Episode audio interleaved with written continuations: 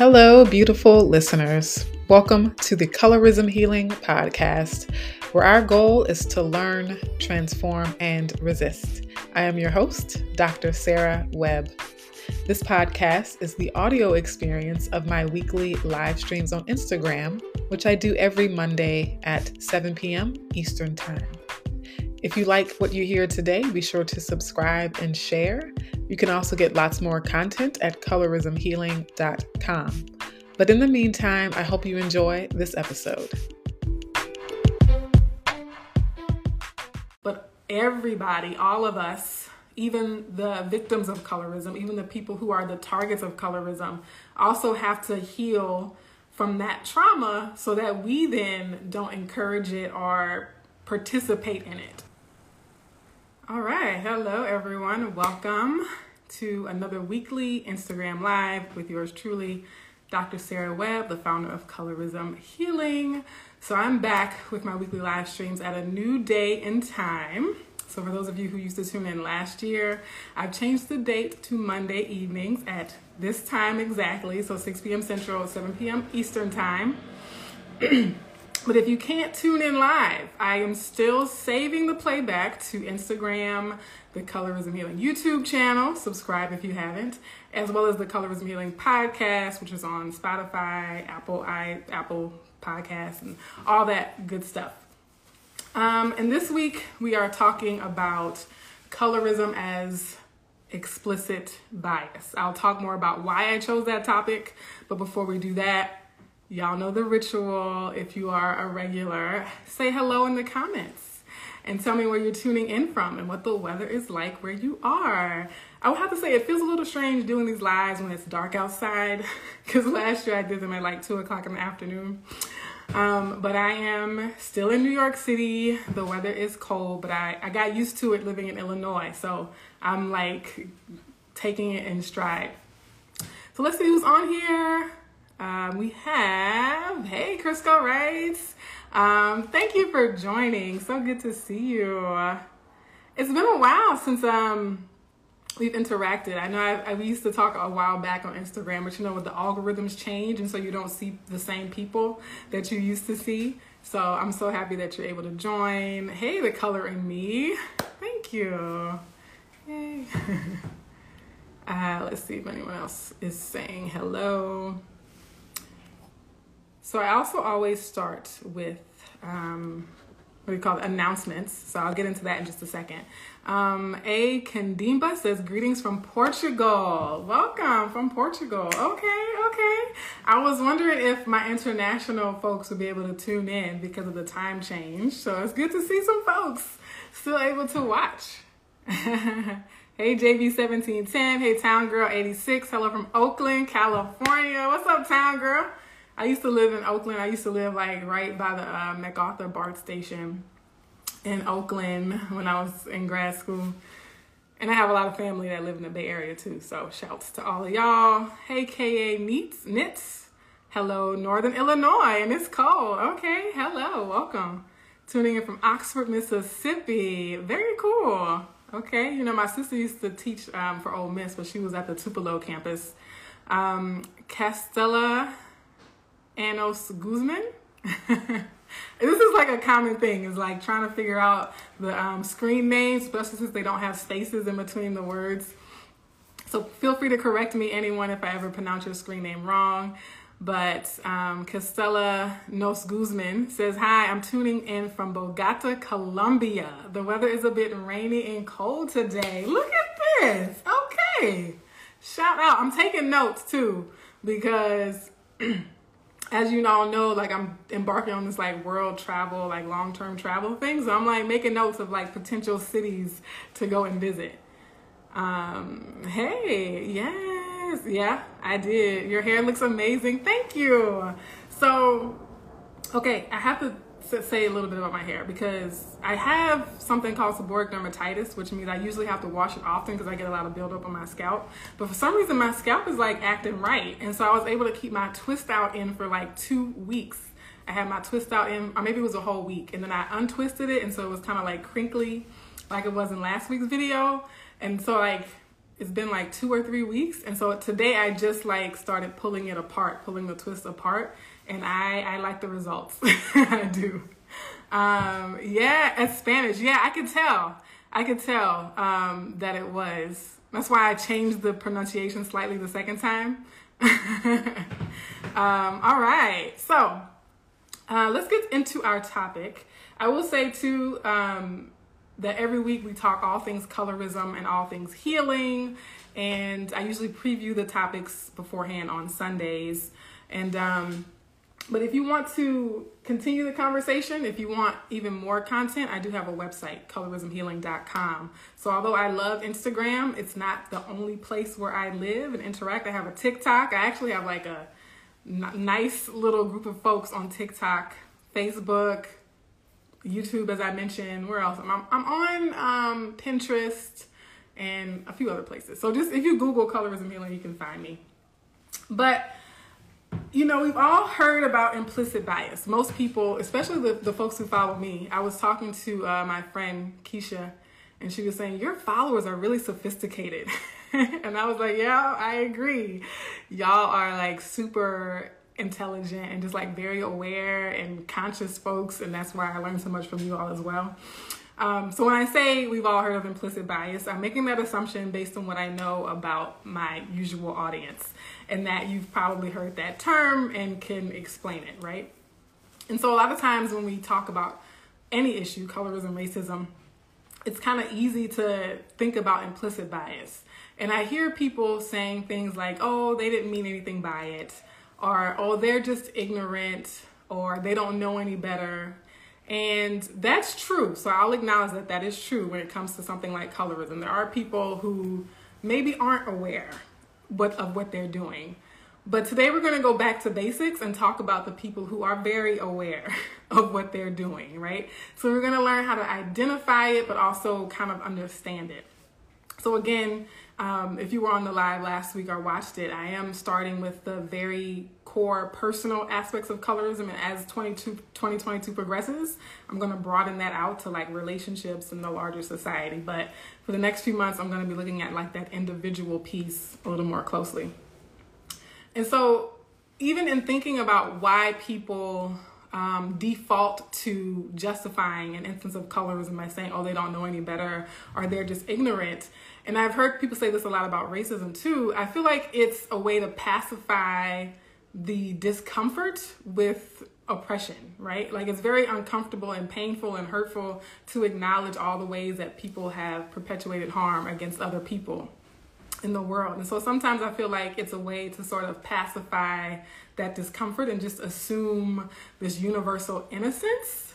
And um, I think that is that can hinder us sometimes from actually addressing the problem if we don't acknowledge that there are people who are intentionally committing harm, right? Um, and you know, so next week I'm actually planning to talk about the implicit aspects of colorism. But if we all if we always assume that it's implicit or unconscious, then we miss part of the equation, right? And so, in order to address a problem, we have to really be willing to understand it. And so, I think one, if you're just learning about colorism, it's actually easier to identify the explicit instances of it. Um, and it, there are many times when colorism will be very subtle, when it will not be obvious. Um, but in terms of, you know, raising awareness about it, for you know for you if you're ever talking to someone like those explicit instances can really be the gateway into someone understanding colorism as an entire problem um, and so yeah there are the subtle you know backhanded compliments the so-called microaggressions where it might take a little more digging to prove that it's colorism and other times colorism is like glaring you in the face like it just smacks you upside the face and you're like there's no denying it right um, if you're just coming in Feel free to say hello. We are talking about colorism as an explicit prejudice. And I miss my tripod, so excuse me if the camera shakes whenever I um, tap on the screen. Um, and so, some explicit examples of colorism. nah, I'm just pretty. What's up, girl? Um, include moments when people directly mention color. I also, as I was writing the blog post in preparation for this week, I kept thinking like the thing that kept coming to my mind are those smash or pass videos. Okay, I don't know if you're already familiar with that term, but there's a phenomenon on the internet, on the YouTubes and the TikToks, and I guess Instagrams and all that too, where um, usually black boys are like canvassing a crowd or a line of girls and they're picking and choosing the ones that they would quote unquote date and the ones that they would pass on. Very there's a lot whole lot of intersections of like misogyny and like patriarchy, anti-blackness, colorism, body shaming, like a whole lot going on in those videos, right? But I think about like those as being some of those obvious, very explicit, like in your face instances of colorism, where the the young men who are engaging in that behavior are very aware that they are being discriminatory and they are also have a consciousness that it's an entertainment factor right? And so one of the reasons why people are willingly engaged in explicit instances of colorism is because in a colorist society they gain clout right? They gain some sort of like status or um, ego boost by tearing someone else down right? Um, and then I think about a specific memory when I was in dance class. There was this, I thought she was kind of a dark brown, right? I thought she, from my perspective, she was about my color, but maybe I have a false memory. but I remember she looked at me and she said, Ew, you're so black. And I was like, But you're black too. right? Because it wasn't about my race, it was about, you know, being quote unquote too black. So that's an explicit instance of colorism where it's like, that I mean, you can't say it's anything but that because here's another black girl who's practically the same shade as me saying that I'm too black. And not only am I too black, but it was obviously grossing her out for some reason, whatever. Um, and the best thing, best comeback I had at the time is I was in fourth grade, y'all. I was like, well, you're, you're brown. it's like, okay, good, good, good comeback. Um, and I thought about, I was about to, you know, elaborate on other explicit instances of colorism like that. But then I'm also, um, you know, working on this theory that I don't need to always repeat the examples, right? Because I mentioned one time about like resharing those smash or pass type of videos that go viral. And I, because you know, someone had tagged me in it before, and I was like, I can see this like re triggering a dark skinned girl, right? Like if somebody like, says, Oh, look at this video where a black boy is making fun of someone who looks like you, right? Like that could be retriggering. And so I kind of, you know, want to give those general examples without repeating some of the very harmful like messaging, right? Um, but then as I continued to think about it, I thought about life before social media.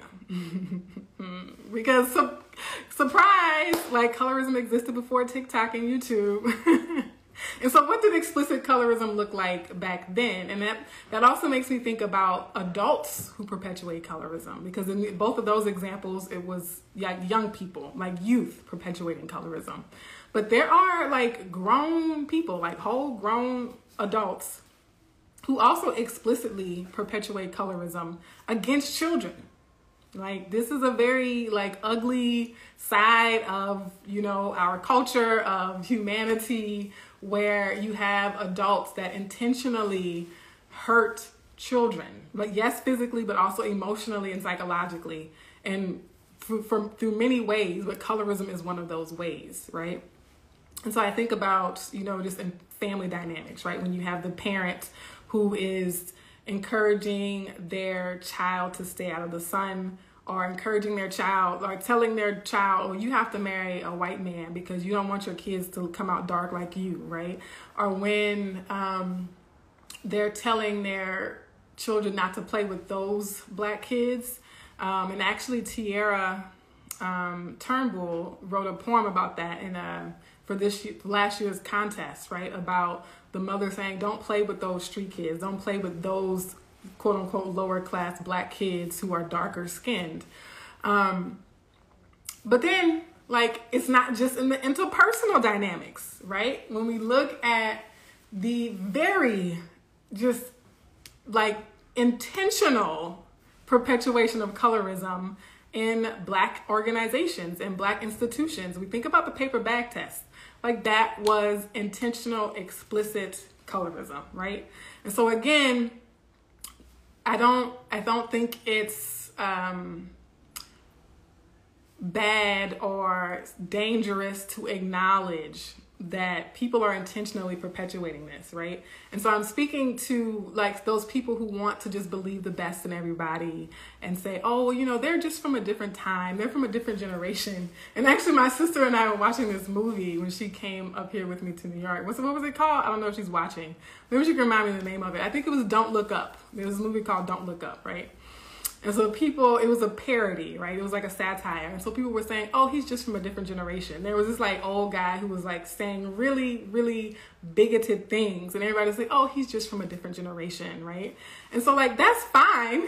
But, you know, just because you're from an older generation doesn't mean you can't learn doesn't mean you can't evolve your thinking. Doesn't mean you can't learn to, to respect people right? And so i don't think i actually think it might be ageist to suggest that just because you're old that you have to be stuck in your ways or that you can't understand nuances of you know social change and social um, problems and dynamics.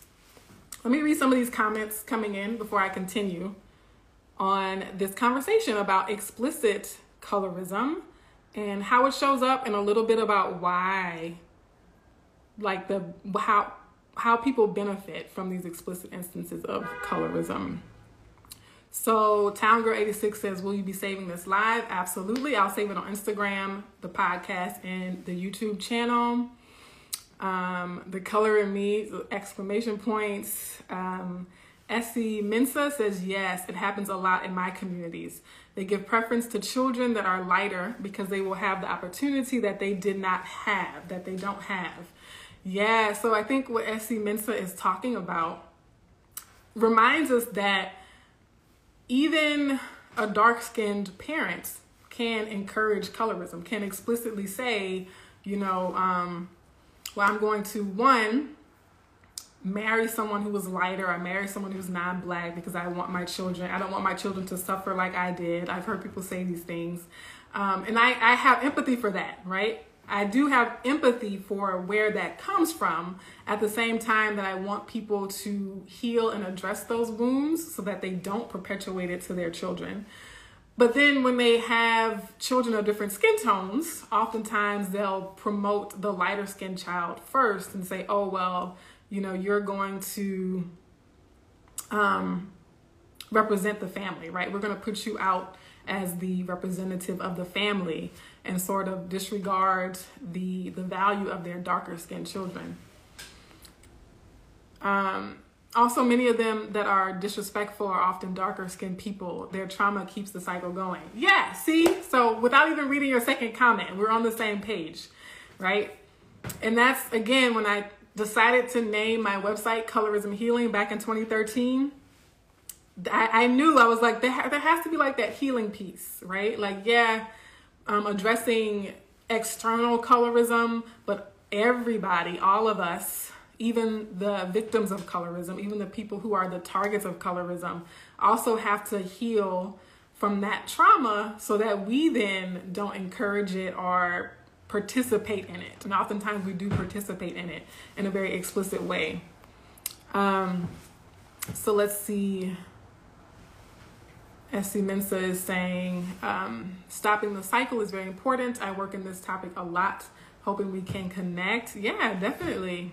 Um, I'll say the best way to connect is through email because DMs are so uh, like some of everything can be in a DM. It could be like, oh, someone tagged me someone wants to like invite me on their podcast, someone's like sending me a picture, right? So it's hard to keep business and just casual social media chat separate in the DMs.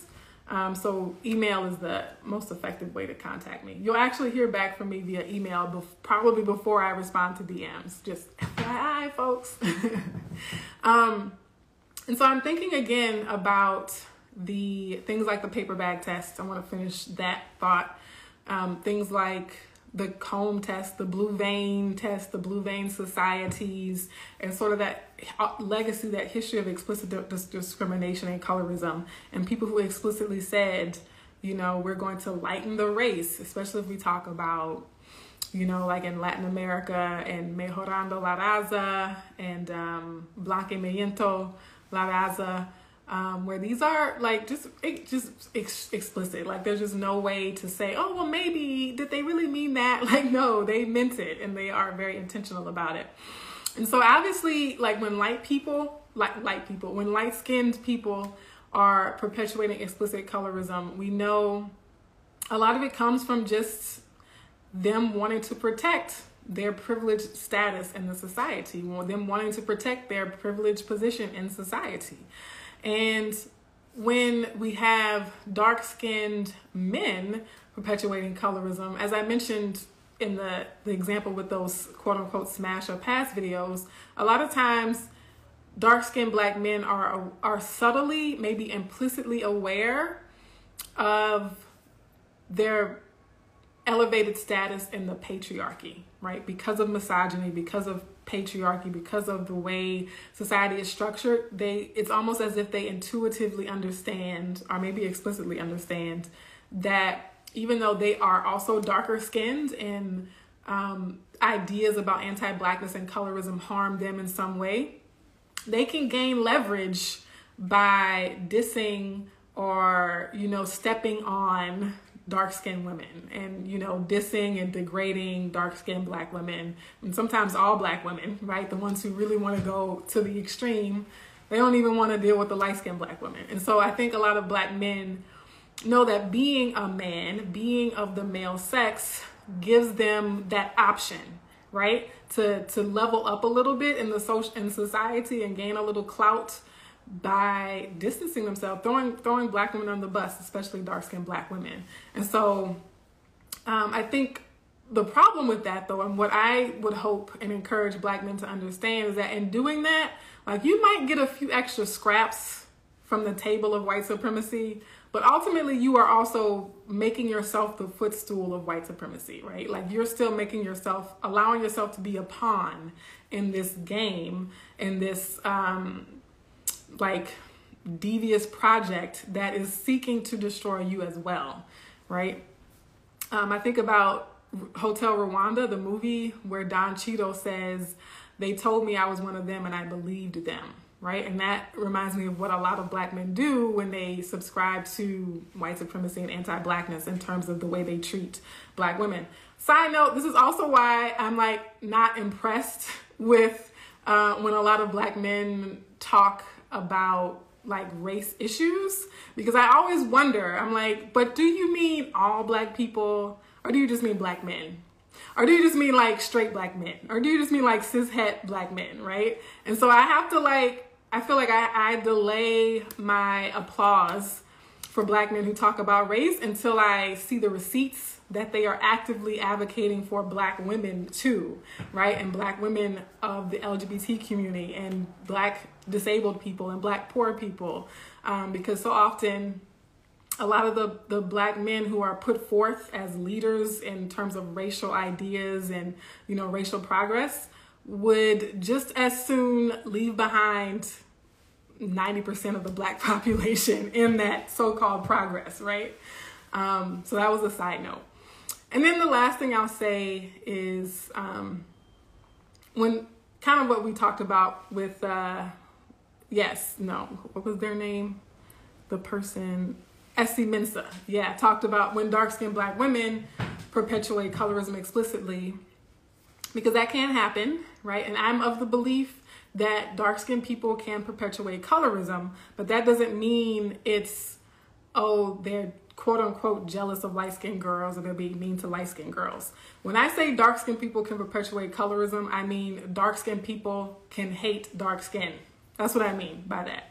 And dark skinned people can encourage and support the privileged status of light skinned people. So a lot of times, uh, tragically, I feel like this is such a tragic thing when I see it, but I'll see, you know, dark skinned girls um, and I've had that happen to me personally, like when I was in school, where dark skinned girls will like fight on behalf of like of their light skinned friend, right? Or like the popular light skinned girl um, will be in conflict with a dark skinned girl.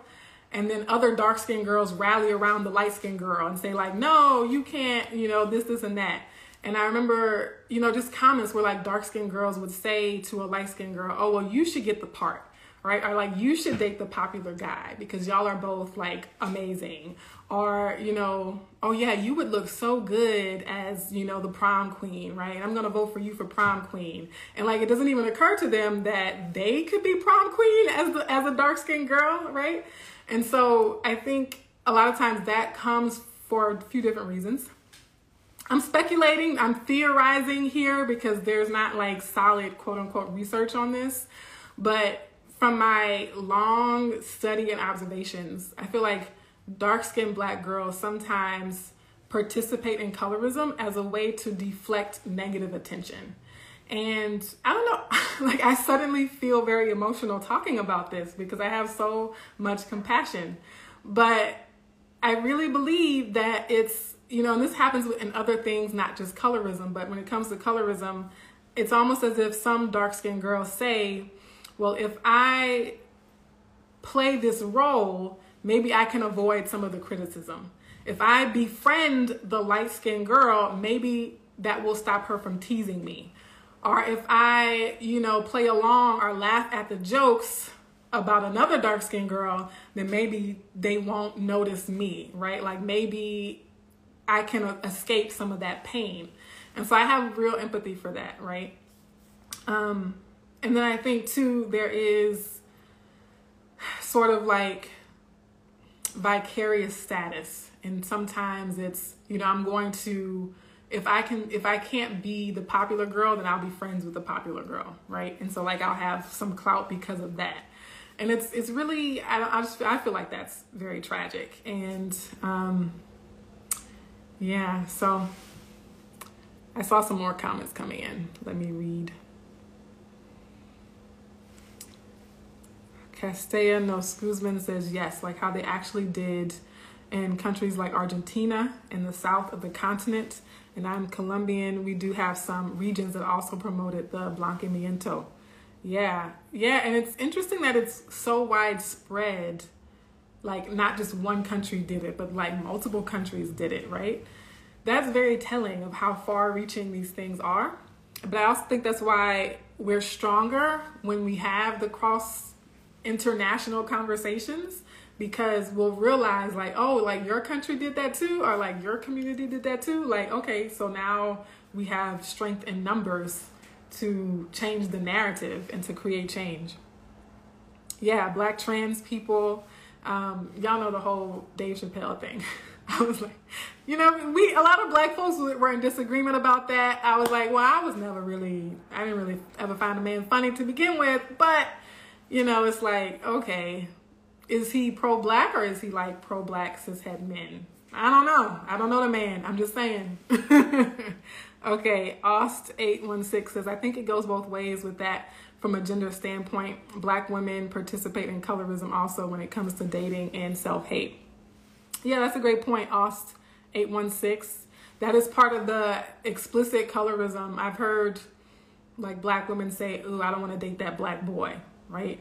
And I've heard black women, and sometimes going back to the earlier point that um, Essie Mensah mentioned, like when we talked about like black women um, actively engaging in colorism when it comes to their dating preferences because they want quote unquote pretty babies. I remember in high school, like like the first time I explicitly heard that was in high school, and this dark skinned, like beautiful chocolate sister was like, "Yeah, I don't think I want to marry a white man, but I want to have kids by a white man so that we could have pretty babies. And I was just like, girl, girl, stop, don't do that.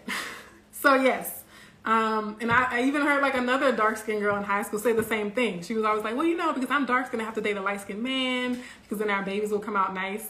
So it's definitely practiced by women as well. Yeah, champagne too.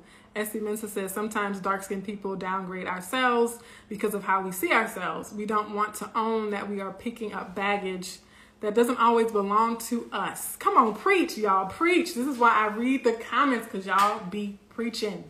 Um, we need to be conscious with how we keep ourselves trapped in a mindset that isn't serving us. Amen. Yes, it is the the self worthiness and the the sense of value, how you value yourself. It is the self esteem thing, right? It is very much a manifestation of low self esteem that is the result of trauma, that is the result of trauma. And so I'm not like, oh, dark skin girls, just just just love yourself. Just don't care what people think. Like that's definitely not where I'm coming from with this. Like that takes work, right? It's not a just wake up and feel better type of thing. Um, but I definitely think ha- having that awareness is important.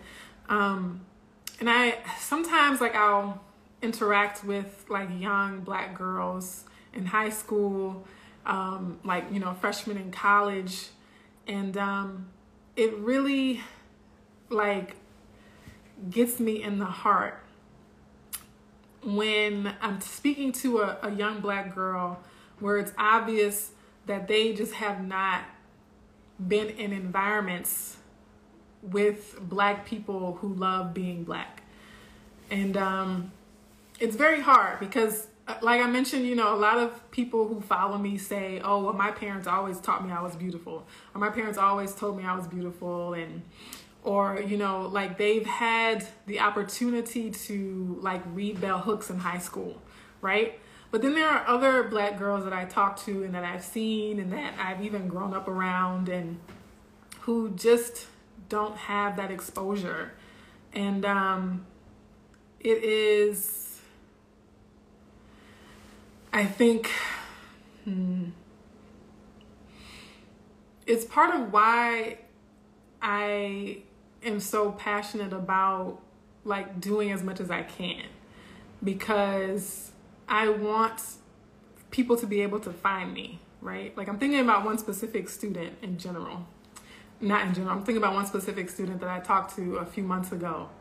Um, and it was just so clear to me that, you know, she wanted to write a paper on colorism, and her professor was kind of trying to get her to talk about race. And I was like, I'm glad you contacted me. I'm glad you emailed me you know tell your professor to talk to call me and like i'm like colorism is a perfectly legitimate topic to write about um, but i think her professor might have been white or something and he kept saying you know maybe we should talk about race maybe there's not enough out there on colorism but in talking to her like when i actually met her you know i played this song for her um, called dark skin by uh, Ray BLK and uh, in the song Ray BLK is saying you know my mama told me from me born that I'm a star, not because I'm dark skinned or something like that. And so after the song, and I'm like, yeah, you know, this is a very like uplifting, empowering song. And after the song, she was like, you know, that's interesting because my mama doesn't talk to me like that. Or my mom be telling me, you know, that I'm too dark.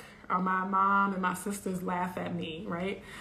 And the the level of wow like the the level of racial trauma like collectively that we had we've had to experience and um, there are places in the world there are families there are whole communities that are that still are mired in that trauma right and so i don't want people to like look at someone like me who has done the research who has been able to get education who has had you know, grown up in a family that loved blackness and that promoted blackness and think like, oh, well, black people are doing fine as a whole. Like there's been so much progress, right? And it's easy to like say, oh, yes, progress, progress, progress. We've made so much progress and forget about the millions of black people who have not heard of bell hooks, who have not read a Malcolm X speech, who have not, um, you know, found, you know, seen a movie with Lupita Nyong'o in it, right? Like, yeah, she's one of the most famous dark skinned actresses out there, and yet there are young black girls who have never seen any of her movies or bought a magazine with her on the cover. And so I just think there's like a lot of black people that are being forgotten sometimes. Um, even ones who you know aren't subscribing to these this Instagram account, ones that aren't aware of the YouTube channels, so many, you know, that I, I've known for years. But okay, let me reel it back in. oh, this always happens on these lives. I always go on tangents, but relevant tangents. Um, S.C. Vincent says dark skinned people in general, not specific only to women. Mm-hmm. Um, Crisco Wright says black women rallying around DaniLeigh and the back and forth with DaBaby's other darker skinned baby mama. That's a good example of it happening in mass. Um, the color in me says that's what the families instill, like you were saying before. Um, 18816 says having a color preference period is disgusting for me.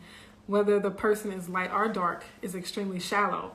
We as black people come in several shades. I agree. I've never related to that. Actually, I need to make um, a second TikTok. I made like a TikTok sound with the I don't relate to you song. Cause I always looked strangely at people who said they had a preference. Like I've never related to that. Like I literally have found the whole gamut of people. I'm like, okay, yeah, that person's attractive, like that person's attractive. So I just don't relate to people who can't see attractiveness or beauty in someone just because of their skin tone. Um, but even knowing that our preferences are not quote unquote just preferences, but they are conditioned. Yes, I know that's a debate. I did a live on that as well, right? Preference versus prejudice.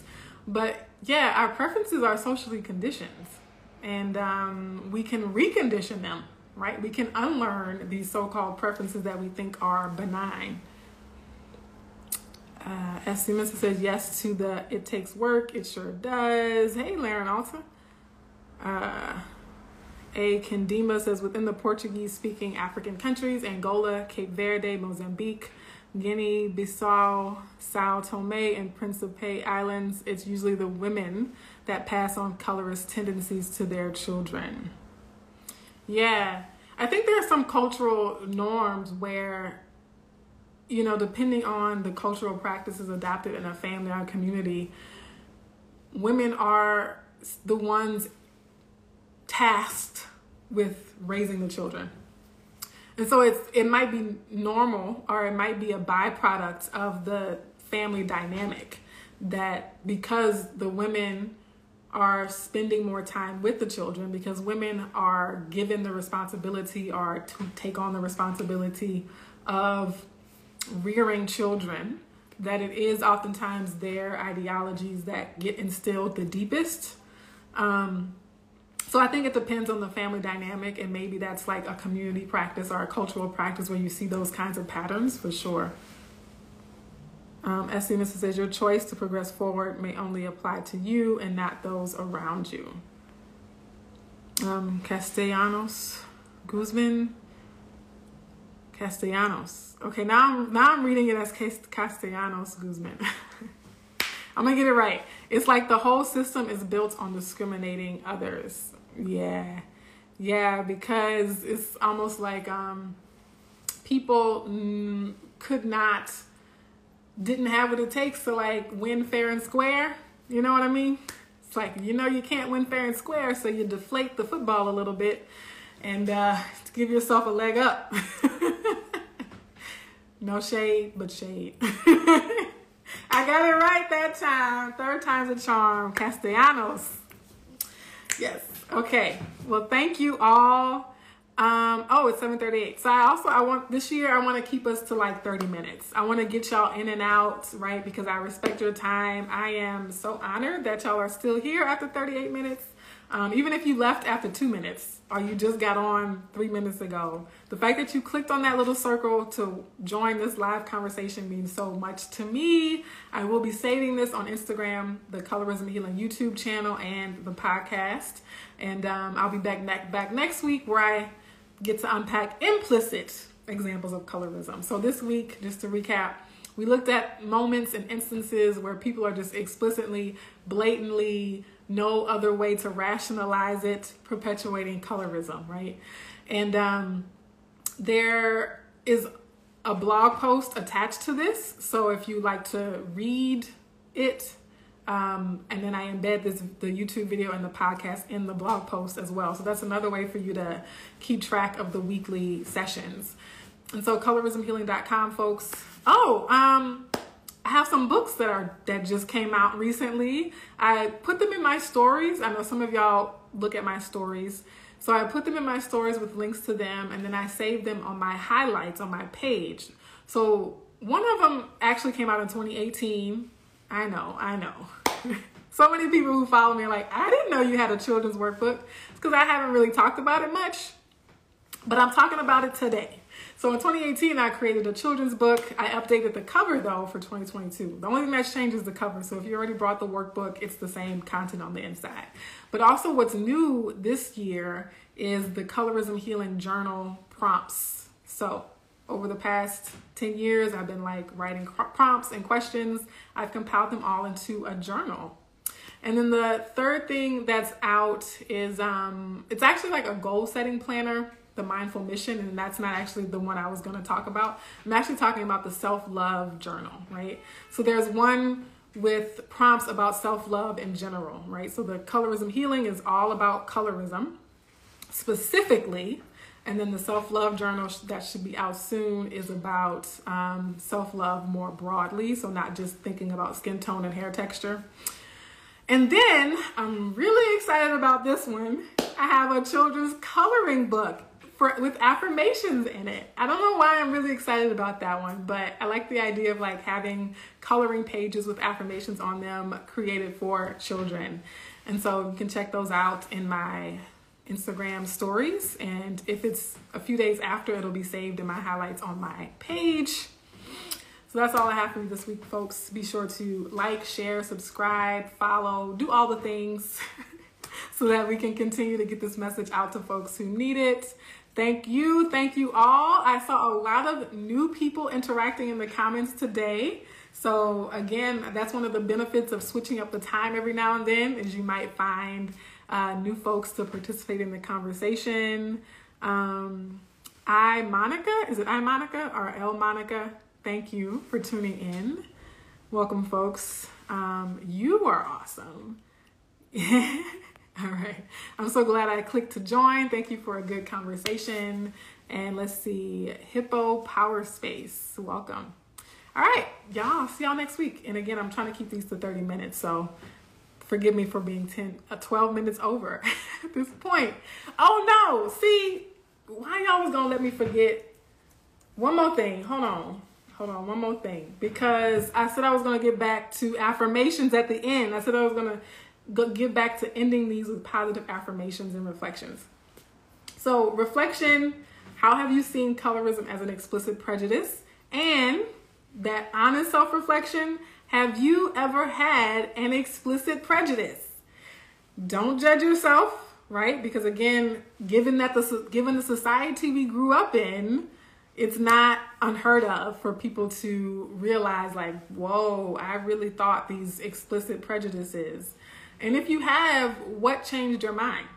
Like, what happened? What did you see? What did you read? What conversation did you have to help you recognize that prejudice in yourself and help you unlearn it, right? Actively unlearn that prejudice. And so then the affirmation, because I'm an affirmation geek that I have for you, is that my value is inherent. I don't have to hustle or perpetrate to prove my worth. Okay, so I want you to repeat that to yourself this week and um, sit with it. Your value is inherent. You don't have to hustle to prove that you're worthy. You don't have to perpetrate to prove that you're worthy. You're just inherently worthy. Okay, love y'all. See y'all next week. Mwah.